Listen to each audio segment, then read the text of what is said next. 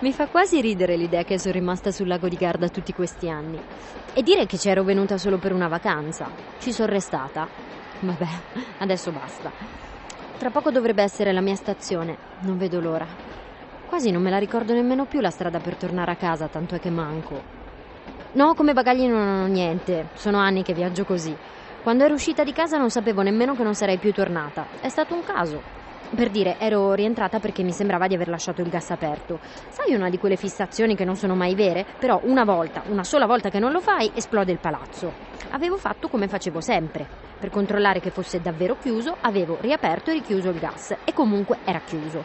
Ma lì è cambiato tutto. Era suonato il telefono. Se non fossi tornata per il gas non avrei nemmeno risposto. Era Carlo. Avremmo parlato neanche due minuti. L'avevo lasciato tre giorni prima, non ce la facevo più.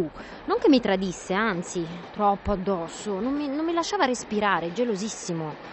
Mi aveva detto che voleva salutarmi. Andava a Londra subito, poi Parigi, magari avrebbe lavorato in un bistro per avere i soldi per l'America. Non tornava più. Boh, mi sono fatta convincere. Non sapevo dirgli di no, non, non, so perché. E poi faceva questi gesti qui da, da matti che io impazzivo. È arrivato da Milano al lago di Corsa con la 124 di suo padre, tutto ben vestito coi fiori, mi ha portato a bere un caffè sul molo. E poi si è messo a raccontarmi certe storie, come la storia della sposina di Seriate che l'hanno trovata morta a galleggiare sulle stesse acque che guardavamo noi, o, o, quello che era uscito di casa per soddisfare una voglia della moglie incinta, e poi tutto quello che è rimasto di lui è un disco western sul sedile posteriore della macchina, coi fari accesi puntati a guardare il lago. Mi spaventava per abbracciarmi. Lui con le ragazze ci ha sempre saputo fare. Dopo il caffè mi ha detto che dovevamo farci il bagno, l'ultimo assieme. Io non volevo, figurati, non avevo neanche il costume. Era la prima volta che gli dicevo di no quel pomeriggio. Mi ha sorriso, mi ha preso di peso e mi ha buttato in acqua. Chissà com'ero bella, a ridere mentre mi spingeva giù, almeno fino a quando non ho smesso di respirare. Cosa? Mm. Questo treno non fa fermate? Oh, va bene lo stesso, tanto.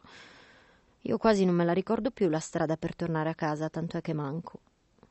Benvenuti, cari ascoltatrici e cari ascoltatori di Radio Popolare, a una nuova puntata di Radiografia Nera, la cronaca che questa radio non ha mai potuto raccontare. Io sono Tommaso Bertelli, accanto a me Matteo Liuzzi. Capita che la cronaca nera segua le indagini di polizia e carabinieri, ma più che descriverne un caso, si affeziona alle vittime. E la cosa peggiore è quando raccontare non serve a niente, perché i delitti restano irrisolti e diventano dei fatti spiegabili. Come nella storia di oggi, il mistero del cadavere nel lago di Garda.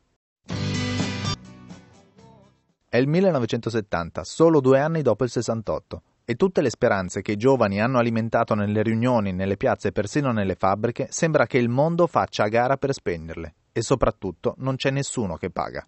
Per evitare una nuova Hiroshima, il 5 marzo viene approvato il Trattato di non proliferazione nucleare. Si basa su tre principi: disarmo, non proliferazione e uso pacifico del nucleare. Sono oltre 100 le nazioni che lo firmano, ma non potenze come Francia, Cina e Israele. Il 22 luglio, a pochi metri dalla stazione di Gioia Tauro, il treno Freccia del Sud Palermo-Milano fa un sobbalzo e si spacca in due tronconi. Le prime cinque carrozze rimangono ferme. Quelle dietro volano in aria sbattendo contro i pali dell'elettricità come buttate in un flipper. Sono sei i morti e 70 i feriti. Si pensa a un sabotaggio della linea ferroviaria, poi a un attentato dinamitardo, ma non si indaga né sui responsabili né sul movente del gesto. Il 16 settembre viene rapito a Palermo il giornalista Mauro De Mauro, che seguiva numerose inchieste di interesse nazionale, come il caso Mattei. Del suo corpo non si sa più nulla, così come dei responsabili della sua morte. Nella notte fra il 7 e l'8 dicembre viene improvvisamente annullato il colpo di Stato del principe Junio Valerio Borghese, pianificato insieme a gruppi di estrema destra, con l'obiettivo di instaurare in Italia un governo reazionario neofascista, come quello in Grecia. E mentre Pippi Calzelunghe appare in tv per la prima volta e nei cinema esce lo chiamavano Trinità, la musica perde due pezzi che l'avevano rivoluzionata. Viene dato l'annuncio della fine dei Beatles, ma soprattutto muore Jimi Hendrix. Il 5 ottobre del 1970 è uno di quei lunedì in cui è davvero bello passeggiare sulle rive del lago di Garda. Sono appena iniziate le scuole ed è strano sentire il silenzio assoluto, senza tutte quelle voci di bambini che urlano nell'acqua o delle mamme che li richiamano. Sono giorni perfetti per i tes- giorni perfetti per i pescatori. Dopo tutta l'estate nessuno spaventa più i pesci. Giulio Amicabile è uno di loro. Si sta sistemando sul pontile del Bar Barracuda, località Sirmiona, quando sull'acqua vede qualcosa che galleggia e che viene verso di lui. Potrebbe essere di tutto, un sacco, dei rifiuti, qualcosa caduto da una barca. Giulio aguzza la vista e stringe gli occhi. Il cielo è sereno e si vede bene anche dalla distanza. E non appena si rende conto di ciò che sta arrivando, corre al bar e fa chiamare subito i carabinieri. Dalla caserma di Sirmione una gazzella arriva al pontile. Con loro arrivano anche i carabinieri della tenenza di Desenzano. Ora che è più vicina, la macchia scura si rivela per quello che è, e l'ordine è di circondare tutta la zona. Perché quello che galleggia sull'acqua è il corpo di una persona in avanzato stato di decomposizione, nudo e soprattutto semicarbonizzato. L'unico segno particolare che i carabinieri mettono a verbale è l'assenza del mignolo della mano sinistra. Altri elementi che vengono verbalizzati a un primo sguardo sono un orologio da donna al polso sinistro, una vera d'oro all'anulare sinistro, un anello di diamanti a quello della mano destra e un bracciale d'oro. Nient'altro. Le indagini vengono subito affidate al dottor Arcai, giudice istruttore capo, e al maggiore Laudano del nucleo investigativo di Brescia. È chiaro per tutti fin da subito che questo ciclo di indagini non sarà per niente facile perché non solo si ha a che fare con un cadavere a cui bisogna assegnare un'identità. Qui c'è una persona che è stata data alle fiamme e buttata nel lago. Il suo volto è riconoscibile per il fuoco, l'acqua ha peggiorato le cose e i pesci hanno fatto il resto. L'unico modo per avviare le indagini sulla donna trovata morta nel lago di Garda è affidarsi all'autopsia. Il giudice istruttore Arcai e il maggiore Laudano non sanno davvero a cos'altro appigliarsi. Gli unici indizi sono dei gioielli comuni, che però non caratterizzano la persona. E anche i medici sono nella stessa situazione. Ci vorrà del tempo per avere dei risultati definitivi. Il problema è che il cadavere non solo è stato bruciato, è stato anche molto tempo in acqua, forse dei mesi, ed è completamente rigonfio. La donna però sembra avere circa 18 anni. E ciò che bisogna sperare è che sia stata prima uccisa e poi le abbiano dato fuoco. La causa della morte non è sicura, servono analisi più approfondite, ma da questo primo esame si può escludere l'annegamento, nei polmoni non c'è acqua e se serve il mignolo mancante è una menomazione eseguita in maniera chirurgica prima della morte. Il dottor Arcai, visto che l'unico indizio parte proprio da qui, dal dito, e scavando negli archivi sembra che questa sia la pista giusta. Alcune settimane prima c'è una denuncia di scomparsa che potrebbe rivelare subito l'identità della ragazza. Il suo nome potrebbe essere Silvia Renner, una turista austriaca di Vienna, scomparsa a Brenzone sul lato veronese del lago verso le 22 del 16 agosto. Ha 18 anni e tra i segni particolari indicati da chi ha raccolto la denuncia c'è proprio la mancanza del mignolo. Sembra la conferma che l'Arcai cercava, ma quando vai più in profondità Sembra la conferma che l'Arcai cercava, ma quando va più in profondità Scopre che alla Renner mancava il minulo, non il mignolo. Mancava il dito più piccolo del piede, non della mano. Hanno sbagliato nel verbale un errore di trascrizione, ma questo basta per dover ricominciare da capo. Per non trascurare nulla, l'Arcai e Laudano si mettono a ripercorrere tutti gli episodi dei mesi precedenti che potrebbero fare al caso loro, e non ci mettono molto a trovarne uno che risale al 26 luglio e che magari è la svolta che stanno cercando. Quel giorno, tra le 13 e le 14, un turista tedesco stava facendo un giro sul lago con un cabinato rosa di 5,20 m. Era da solo e sulla barca era scoppiato un incendio. Quando era stato soccorso, aveva detto che la causa del fuoco era un ritorno di fiamma. La storia è credibile, succede. Per questo non c'erano state ulteriori indagini. E poi c'erano dei testimoni. Tipo Lucio Questa, un dentista di Brescia, che ha provato a trainare i resti della barca a riva, ma nel trasporto gli si è incagliata su uno scoglio ed è colata a picco. Capita, certo. Però la cosa strana è che appena arrivato a riva, il turista ha ringraziato il Quest, ha chiamato un taxi per andare al suo albergo, ha fatto le valigie e se n'è tornato in Germania con la famiglia, diretto, come se avesse qualcosa da nascondere. E il dubbio che avesse qualcosa da nascondere trova anche fondamento nei nuovi risultati dell'autopsia. Sulla testa della ragazza sono presenti due buchi. Non le hanno sparato, ma l'hanno colpita più volte con un qualcosa di molto pesante. Ma soprattutto è incinta di due mesi e questo basta all'Arcai per farsi venire in mente una spiegazione dell'omicidio. Il corpo è della giovane amante del turista tedesco, che quando ha scoperto che la ragazza era incinta, l'ha uccisa e poi ha messo in scena l'incidente. Ha calcolato tutto. C'era un testimone che confermava la sua versione ed è riuscito anche ad affondare la barca e cancellare le tracce dell'omicidio. Un buon alibi, il cui autore però non ha preso in considerazione tutte le variabili, come il cadavere che torna a galla mesi dopo. L'ordine è di rintracciarlo, perché lui potrebbe essere l'assassino della donna del lago. Il maggiore dei carabinieri Laudano non ci mette molto a rintracciare il turista tedesco che ha bruciato e fatto affondare la sua barca nel Garda. Per il giudice Arcai, quello non è stato un incidente, ma il modo per occultare il cadavere della sua amante. Per gli inquirenti, Il turista potrebbe essere l'assassino della donna trovata nel lago il 5 ottobre e il suo profilo coincide perfettamente con quello di un uomo che seduce una ragazza di 18 anni per gioco, la mette incinta e la uccide per non rovinarsi la vita. L'ingegner Rudolf Eistermann, 37 anni di Hannover, è sposato e ha tre figli. Stava ad Esenzano, all'albergo nazionale, dal 14 di luglio, ma è la sua partenza dal Garda dopo aver affondato la barca che alimenta i sospetti del carabiniere. Sembra che sia fuggito. Ma quando lo trovano Eistermann si dimostra più che disponibile a collaborare. Lui non ha niente da nascondere, era davvero da solo quel giorno e ciò che racconta è confermato dal dentista che lo ha salvato e lo ha portato a riva. E la barca che affonda? Sfortuna. E la fuga? Questione di lavoro. Anche il dottor Arcai, analizzando i gioielli ritrovati sul cadavere, si convince della sua innocenza. L'orologio della vittima è fermo alle 7.30 quando è morta. L'incidente di Eisterman è avvenuto tra le 13 e le 14. Ma così le indagini sono di nuovo al punto di partenza. Ci sono altre ipotesi che potrebbero andare bene con il ritrovamento del cadavere carbonizzato. Ad esempio, qualche mese prima dei balordi avevano rubato una Giulia e poi le avevano dato fuoco. Magari avevano lasciato una ragazza in auto e poi avevano buttato il corpo nel lago. C'era stato anche un incendio in un cantiere nautico della zona. Magari la donna era lì, magari era su una barca, una ragazzata. Ce ne sono altre di storie così. Ma sono solo ipotesi, non ha neanche senso mettersi a vagliarle tutte. Però ce n'è una che l'Arcai non si sente di lasciar cadere. Glielo dice il suo istinto. C'è una donna, scomparsa a Seriate in provincia di Bergamo il 30 settembre, si chiama Lucia Belotti. Sposata, si occupa delle sue bambine, Monica e Barbara, di 7 anni e 18 mesi, e la sera sta a casa ad aspettare il marito. L'ultima volta è stata vista verso le 15.40. Stava andando al tabacchi per giocare all'otto, come faceva spesso. Ha incontrato il cognato sulla strada. Si sono salutati, sono stati molto cortesi, ma da lì in poi nessuno ha avuto più notizie di lei. Ma anche se Lucia ha 31 anni e non 18, come dice l'autopsia, e in comune lei e il cadavere hanno solo l'altezza, 1,70 m, il dottor Arcai è così convinto che manda un fonogramma alla questura di Bergamo e convoca a Brescia il marito di Lucia, Italo Biava. Però, quando lui arriva nel suo ufficio, nega con tutte le forze che quella sia la moglie.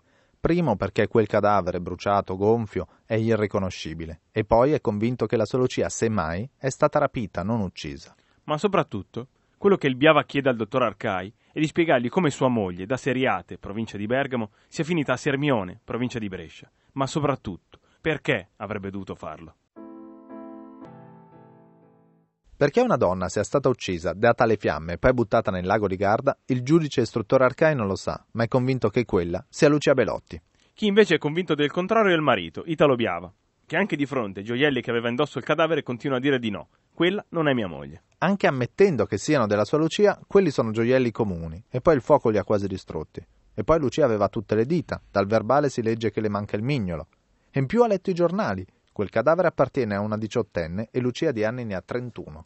Ma l'Arcai non si rassegna e ordina ai suoi di buttare tutto e fare una cosa soltanto.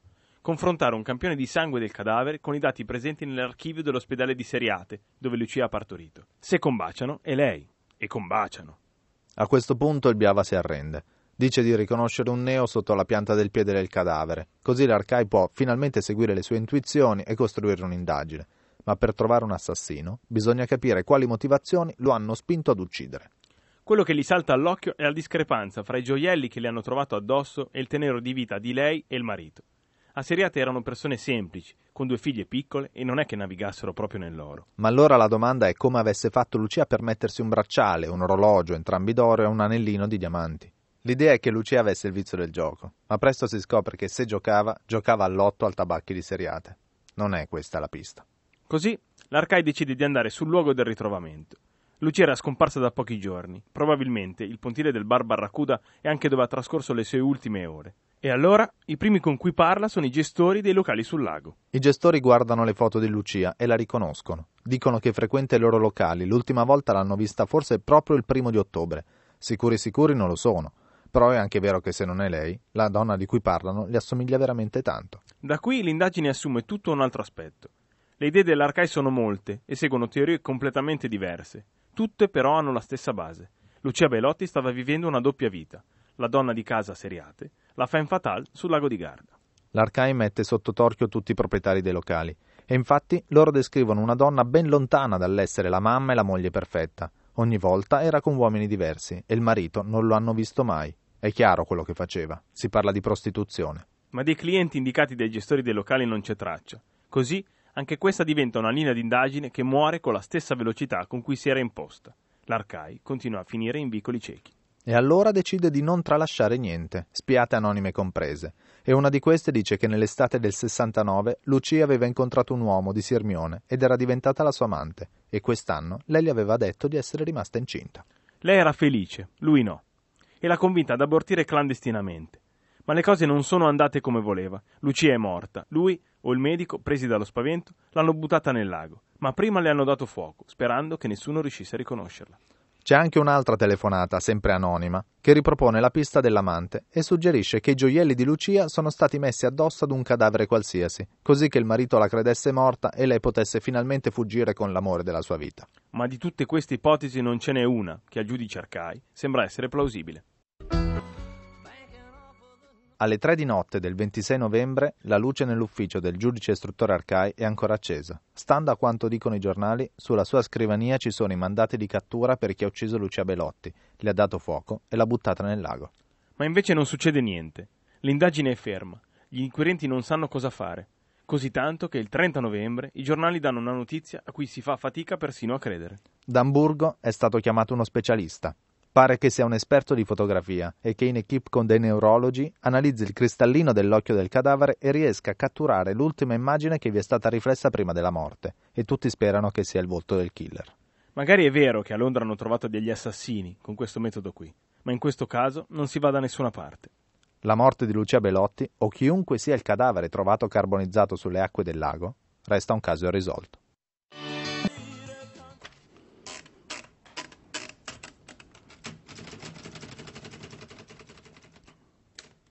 AD 30 dicembre, l'anno 1970, in merito al ritrovamento del cadavere in località Sirmione, avvenuta AD 5 ottobre, l'anno medesimo corrente, si mette a verbale la momentanea sospensione delle indagini in attesa di nuove prove critiche che possano riaprire le indagini al fine di accertamento di nuove circostanze. Purtuttavia si mette a verbale quanto segue.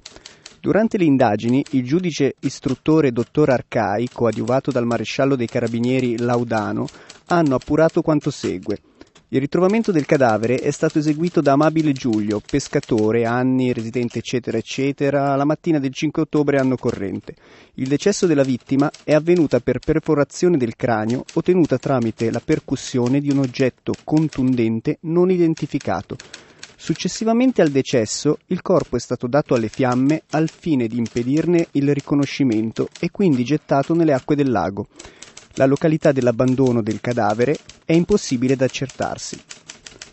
Unica certezza, confermato dal referto delle analisi del sangue redatto dal dottor professor Zorzi, è l'identità della vittima, nella fattispecie Belotti Lucia, anni 31, residente a Seriate, moglie di Biava Italo, madre eccetera eccetera.